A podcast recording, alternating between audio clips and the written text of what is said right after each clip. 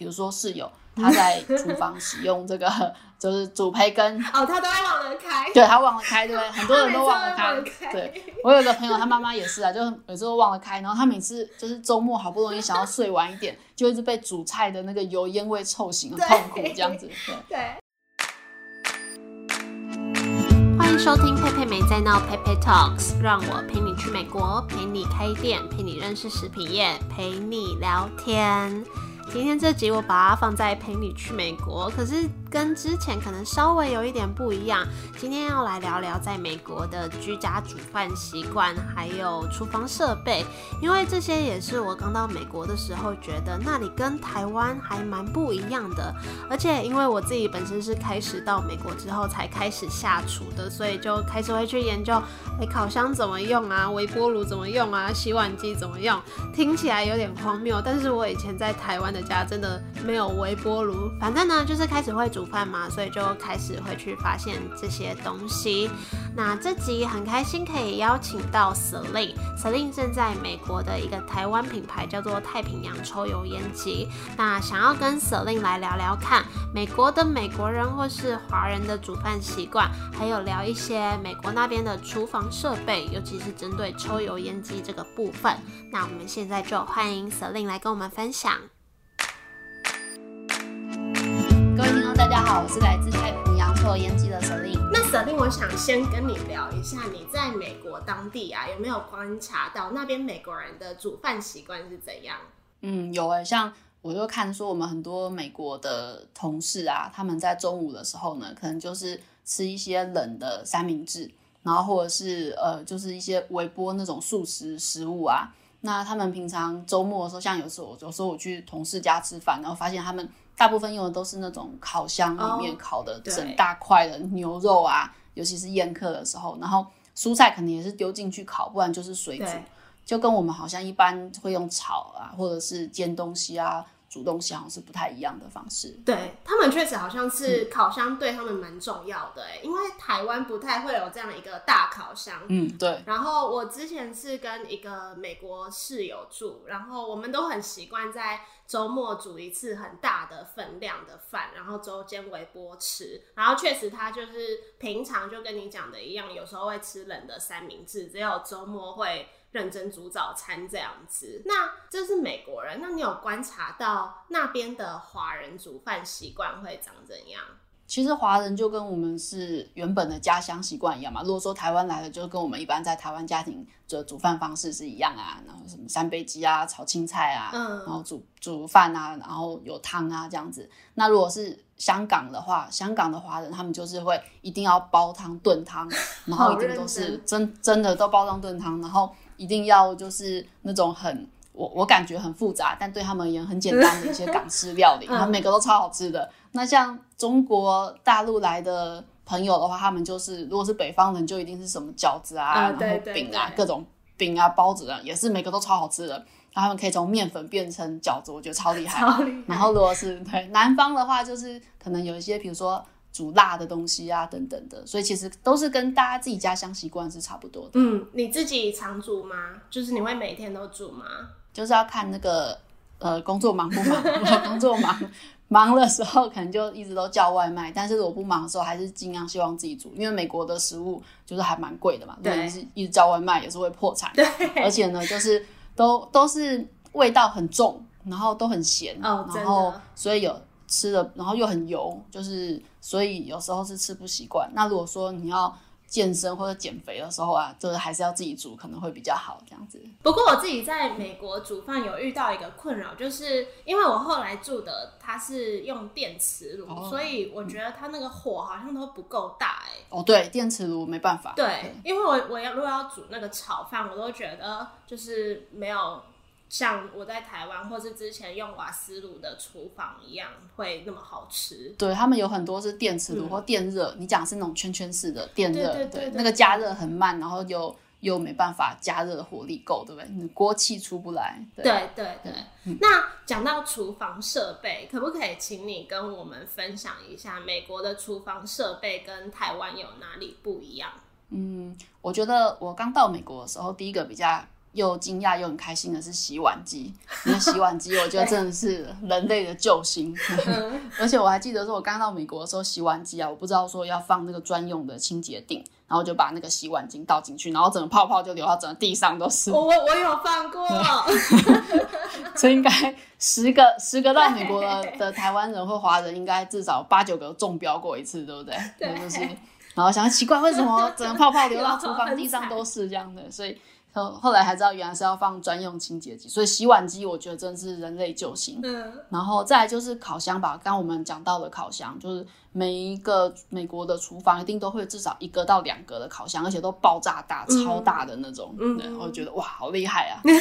就大概就是这两个是我觉得最差别最大的地方。嗯嗯，他们烤箱是不是都会安装在那个瓦斯炉的下面啊？通常是这样哦，对啊，对，如果是专用的炉头，就是上面是瓦斯炉或者是电炉，下面就是烤箱。那有的是那种，就是呃。直接是在墙壁里面的，嗯嗯嗯，那种直接放在里面，然后那可能就会一次就叠两个烤箱，然后砍在那个墙壁里面，有没有？嗯嗯。然后我刚刚不是有讲到，我室友都会周末煮早餐嘛，那他通常煮的东西，他一定会煎培根跟蛋，然后他们习惯培根都烤到那种焦焦的，所以我很常在周末的时候被他那个，就是因为有那个油烟味，我就很常被那个油烟味臭醒，所以我在想。是，就是它煎太久，还是抽油烟机的问题？哦，对你讲到这个，因为美国还有一个很关键的厨房设备是跟亚洲不太一样的，其实就是抽油烟机。对，因为美国的抽油烟机啊，有分成很多种不同的路线。那最关键，为什么你会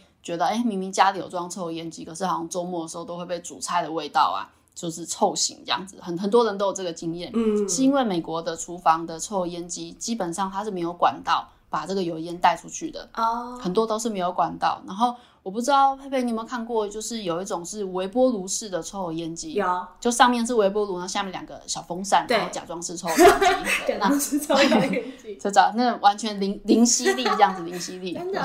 对，那那种的话就是也是通常是没有把这个油烟排出去，所以你等于是油烟新进去以后，然后等到你煮完饭，它就整个再释放出来，然后再全家是就是散播这样子。所以抽烟机制美国一个蛮大设备的不同。我刚到美国来的时候也是觉得很奇怪，为什么呃怎么煮家里就整个都是臭油烟，都快受不了这样子。对，而且因为我。第一二年在波士顿啊，所以因为冬天不是很冷嘛，我们不太会开窗户，嗯，就会搞得家里都是烟味。对，那煎牛排就牛排味，然后煎鱼就是鱼味，烤培根就是培根味，都很臭这样子。所以其实这这个是蛮多华人，尤其是华人，或是像一些印度裔的朋友啊，或者东南亚裔的朋友。到美国的时候很痛苦跟困扰的地方，就会觉得美国的油烟机怎么好像只是装饰用，都没有实际的作用，这样子就很痛苦。所以是这个是很很令大家很痛苦的地方啊。那所以为他们会用这种抽油烟机的原因，就是因为他们像你刚刚讲的，煮饭可能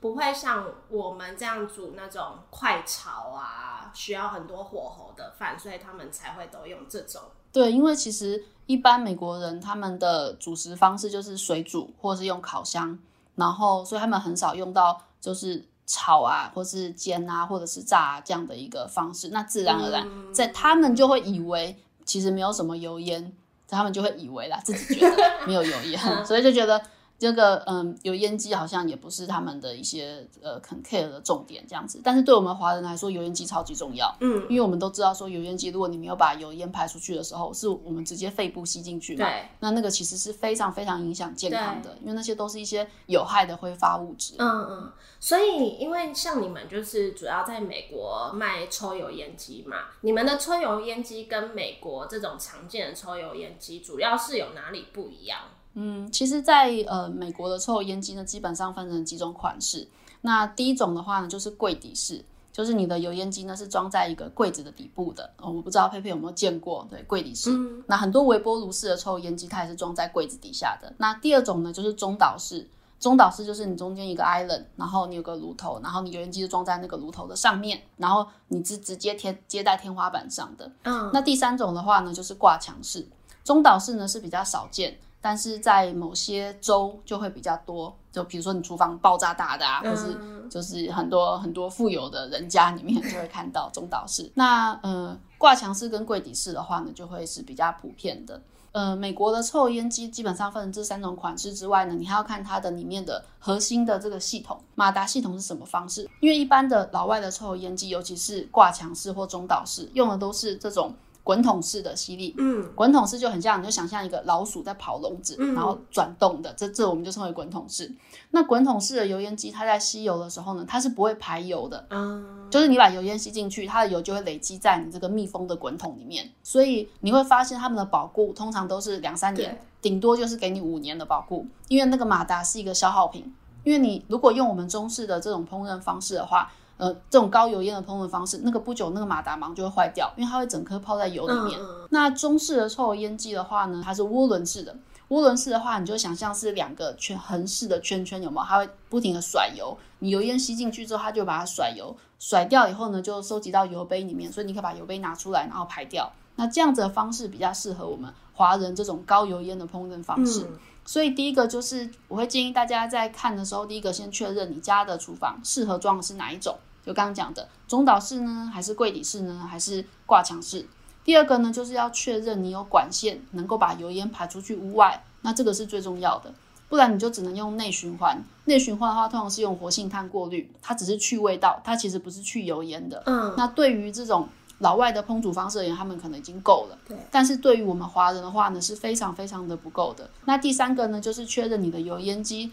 的吸力除了够不够强之外，你还要看它的核心。系统是用哪一种？那我会建议，如果是华人主食方式，一定要用涡轮式，因为呢，你能够把油甩出去，用油杯收集排掉的话呢，你的家里呢才不会在管线里面呢都会累积大量的油污。嗯，那如果你长期使用下来，比如说八年、十年的话，你家里的管道就会累积很多油污，你的排油效果会受影响。而且呢，如果你没有办法有效的把这些油烟排出去的话，你的墙壁啊，或是你油烟机的里面呐，都会堆积非常多的油污。嗯，你刚开始用的时候会觉得好像很不错，吸力很好，可是你用没有多久，它里面全部塞满的时候，你会听到很多杂音，嗯而且它的排油效果会大受影响。嗯，所以这就是几个我觉得我会比较建议大家关注的点。你刚刚说什么抽的管线是很像我们在台湾看到，我记得厨房抽油烟机都有一个很粗的那个，是那个东西吗？对吗？对，就是你要有一个管道，能够把你的油烟排到屋外。嗯，对。那美国的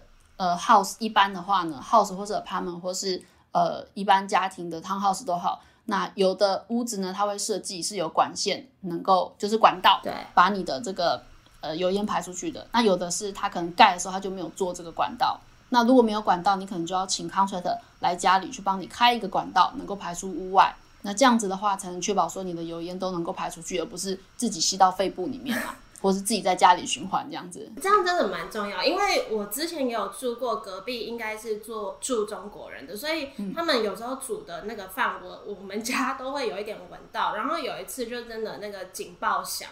所以 蛮尴尬的，所以。那个好像是蛮重要的，我们家都很怕说自己会不会煮到警报响这样。对，啊，那，警报响真的是很常听到哎，因为你就是你就是没有一个管道把油烟排出去嘛，那你烟累积很多的时候，它就会刺激那个警报系统。那不只是我们像有时候像有些印度裔的朋友啊，或者是东南亚裔的朋友，煮食习惯煮食习惯跟我们很像，都常常会有这个问题。那你们主要都是呃，就是是怎样的人会买你们的抽油烟机？比如说是。就纯粹家庭式的吗？还是像其实开店店家也会？嗯，一般的话，我们是没有在做这个 commercial 的呃油烟机，我们做的是一般家庭的油烟机。那为什么会有客人来买我们的？是因为他们发现说美国市面上的抽油烟机呢都不太适合他们。嗯，那很多我们的客人都是朋友介绍过来的。因为太平洋其实它已经在美国有四十多年的历史了，是非常悠久，而且我们品牌是在华人之间都非常有名。他们会知道说，如果你今天刚搬来美国，那你觉得油烟机是一个很痛苦的，造成 厨房痛苦指标之一的话，他们就会就是大家都会互相推荐，说啊，还是买太平洋的抽油烟机。所以我们很多客人就是都是嗯老客户介绍的。那我想问一下，就是你们一般的客人应该。租的客人不太会去装抽油烟机吧？就是会在美国买房子的人才会去装？其实租客的话也是蛮多的，还有房东，就真的房东通常都是被租客烦到受不了了。因为因为其实你你油烟机装好，你让租客住的舒服一点的话，他其实就会住久一点嘛，对不对？他会也会住的比较心甘情愿。所以其实我们也蛮多是呃房东要来装，或者是说租客他呃。他说服他的房东让他来选抽油烟机的这样子，对，那差别就是说有预算的差别。如果你今天只是租屋，或者是说你是一个房子，你要出租给别人，你可能选的就是尽量外表看起来 OK，然后吸力基本上 OK 就好了，就不会选到很顶级的款式。所以进来的客人，我们都会先问他说：“哎，你是自己用呢，还是你你是租给房客的？”那租给房客，他们可能就是好，这个房客来我就装这一台，下一个房客来我可能就换掉了，换一台新的，因为就就是不会很贵嘛。所以其实房东也是蛮多的，而且很多房东一来就买好几台这样子。原来如此，因为我本来想说租的对我来说就是短暂的，就忍耐一下就过了。原来可以去炒房东，对，你可以你可以去炒房东，你就说我真的快痛苦痛苦快爆炸了这样子。所以你刚刚说你们在美国已经有四十年的历史，当初是为什么会想要开始在美国做这种中式的抽油烟机？嗯，就是最主要是因为发现说美国的华人其实都有这个需求，可是呢，这个需求却没有办法在美国市场上的抽烟抽油烟机上面获得满足嘛。就是你今天不管买市面上多贵的美式的抽油烟机，或者是设计多漂亮的，你就会发现说，你装在家里，你刚开始用会觉得 OK 没问题，可是就是用用一段时间，你会发现啊，这个吸力不是吸力完全不行呢，就是你整个油烟就是没有办法，就只是过滤而已。你就算能够把油烟排到屋外的这种抽油烟机，你也是用了一阵子之后，那油烟机就马上挂电，或者是整个里里面外面啊全部都积满了油垢，因为那整个系统就是不太适合华人使用嘛。我很好奇，就是你们的抽油烟机那个噪音声会很大吗？因为有时候开都会有轰。其实这个问题问的很好，因为一般的客人来呃店里面去选购抽油烟机的时候，通常比较在乎两个重点。第一个就是吸力强不强，能不能用最快的时间把这些油烟都吸走嘛？嗯。然后第二个呢，就是声音会不会很吵？那其实我们的油烟机呢，从一开始推出的时候，我们就是诉求这两点。嗯。第一个就是吸力非常大。对。然后第二个呢，就是我们是极静音，非常安静。因为其实你吸力好不好，跟声音怎么样，你是真的用过才知道嘛。对。就是因为每一每一个人、每一个店家、每个品牌都会说我吸力最大，或者都会说我最 安静。对。因为我觉得噪音小对我来说也蛮。蛮重要的，我自己是煮饭的时候很习惯边听 podcast，所以有时候每次我只要一开抽油烟机，我那个 podcast 就要按暂停，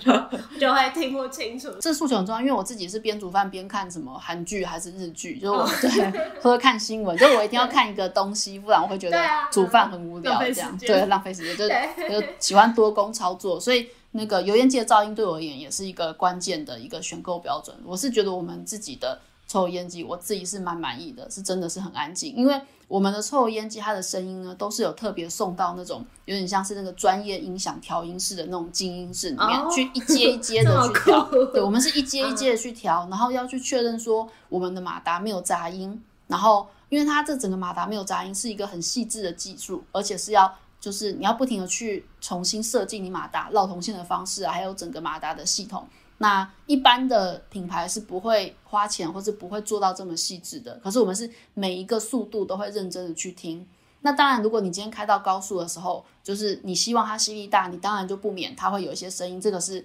我想是市面上每一个牌子都很难避免。就像你的吸尘器啊，不管你是用什么呃低排的，还是奶 M 牌的高级品牌。你只要开到最强，其实都还是会有声音，是一样的道理嘛。嗯，那除了说我们刚刚所讨论的，呃，声音一定要够安静，然后还有就是你的吸力要够强之外，呃，喜欢我们太平洋牌子的客人还有另外一个诉求点，就是他们会希望说在清洁的效果上面是他们会比较讲究的。嗯，那因为在美国你是不太能够请人来把你的油烟机拆下来全部洗完再装回去的嘛。我们在台湾是这样，很便宜嘛，你可能只要花个就是几百块或是。一一一千一两千块，你就能够有专业的技师到你家里来把抽油烟机拆下来，然后就是去外面，然后用强碱全部都洗完之后，这个干干净净、清洁溜溜再装回来嘛。妈妈可能就是一两年就会请人来做这个清洁的动作。对对，那在美国基本上没有这个服务，就算你好不容易找到了，我想三五百块美金跑不掉，你真的是 对三五百块美金跑不掉，你请人来装油烟机都要花两三百块美金以上的，对不对？所以不太可能有人每年都固定做这件事情。那我们太平洋的抽油烟机有一个就是特别的诉求点，是我们很几十年前我们就开始发现客户有这个需求的，就是自动清洗。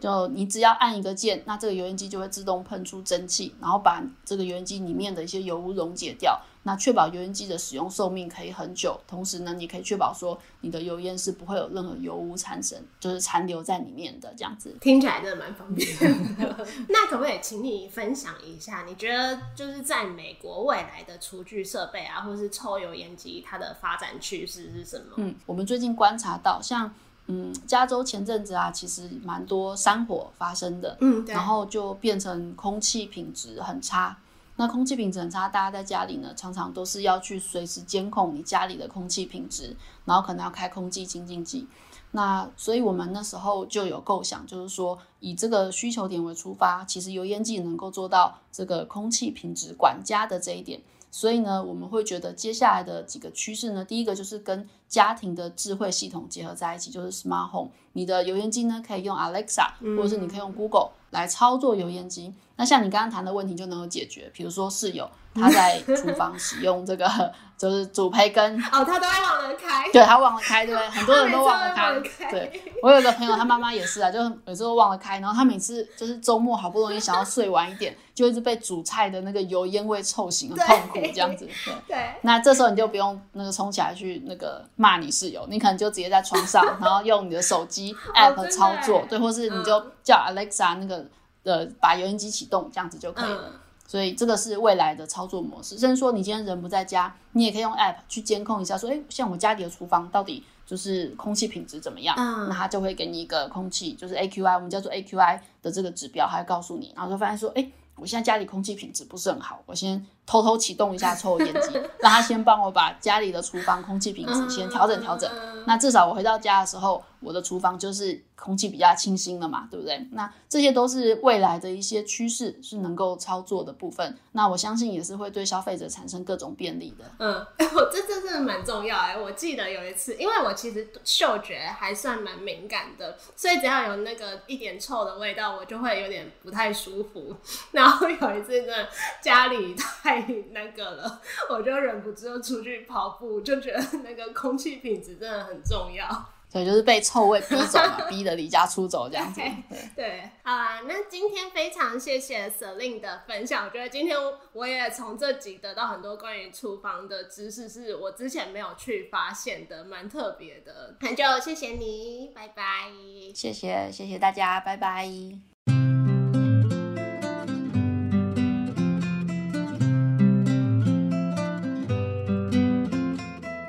谢谢 Selin 今天的分享。那除了刚刚里面提到的内容之外啊，我后来有再跟他聊一下，就有听说他们都有免费安装的服务，而且因为师傅是自己的员工，所以就会很了解整个产品的内容，所以呢，安装跟售后服务也不会是客人需要担心的点。再来就是他们都是台湾制造，所以品质很有保障，工厂跟产品也都经过双 UL 的认证，获得台湾很多精品奖。而且我后来有私底下问 Celine 啊，因为刚刚有提到大部分的品牌马达都有保固期限嘛，可是他们的马达是终身保固的，这点也是跟其他人蛮不一样的。那今天也是因为聊这集，我才会去观察到台湾的抽油烟机跟美国的抽油烟机真的不太一样，而且在美美国的时候，因为我记得我之前住过的地方啦，好像都没有纱窗诶，所以在美国其实不太会开窗户。那就像刚刚节目讲的，如果油烟都会一直维持在室内，这样好像真的是对人体健康也不太好。那跟他聊的过程啊，我又回想起之前在美国跟我室友住的画面，那个时候真的是蛮好玩的，因为我们发生很多有趣的事情，比如说我们会一起煮饭呐、然后有时候就会煮到家里都都是那个烟，然后都变成雾雾的，我们就超怕警报响，就会赶快开电风扇、开窗户，然后外面又下雪又冷到不行，这样就常常会发生类似的事情。或是他有几次烤箱忘了关，因为他烤箱没有关的话，我其实也很难发现。就是烤箱平常它会是安静的，除非一段时间过后，它又要开始呃类似重新运转的概念，就会有那个轰的声音，我才会发现你又忘记关烤箱。而且有一次超扯的，我们就真的没有发现，然后就出门了，回来才想说怎么家里都热热的啊，就是有那个热气，然后才发现说烤箱又忘记关。所以舍令刚刚最后提到这个未来厨房设备的趋势会结合智慧远端操控，我就觉得切身感受到它的需要性。然后也有提到说洗碗机不能放那个洗碗巾进去，也遇过，因为我们那时候就刚好那种洗碗机专用的清洁清洁顶没了，我们就想说啊没关系，那就放洗碗巾看看，结果就真的地上都是。泡泡就很惨，反正就发生很多这种有的没的事情，觉得很好笑，也很怀念。好啦，那今天就先到这里，分享一些美国的居家生活，还有介绍这个品牌给大家认识。有什么问题或是有什么呃想法想要分享的，都可以到我的 IG Pepe Talks P E I P E I T A L K S 找我聊天。那我们就一样，下周一见喽，拜拜。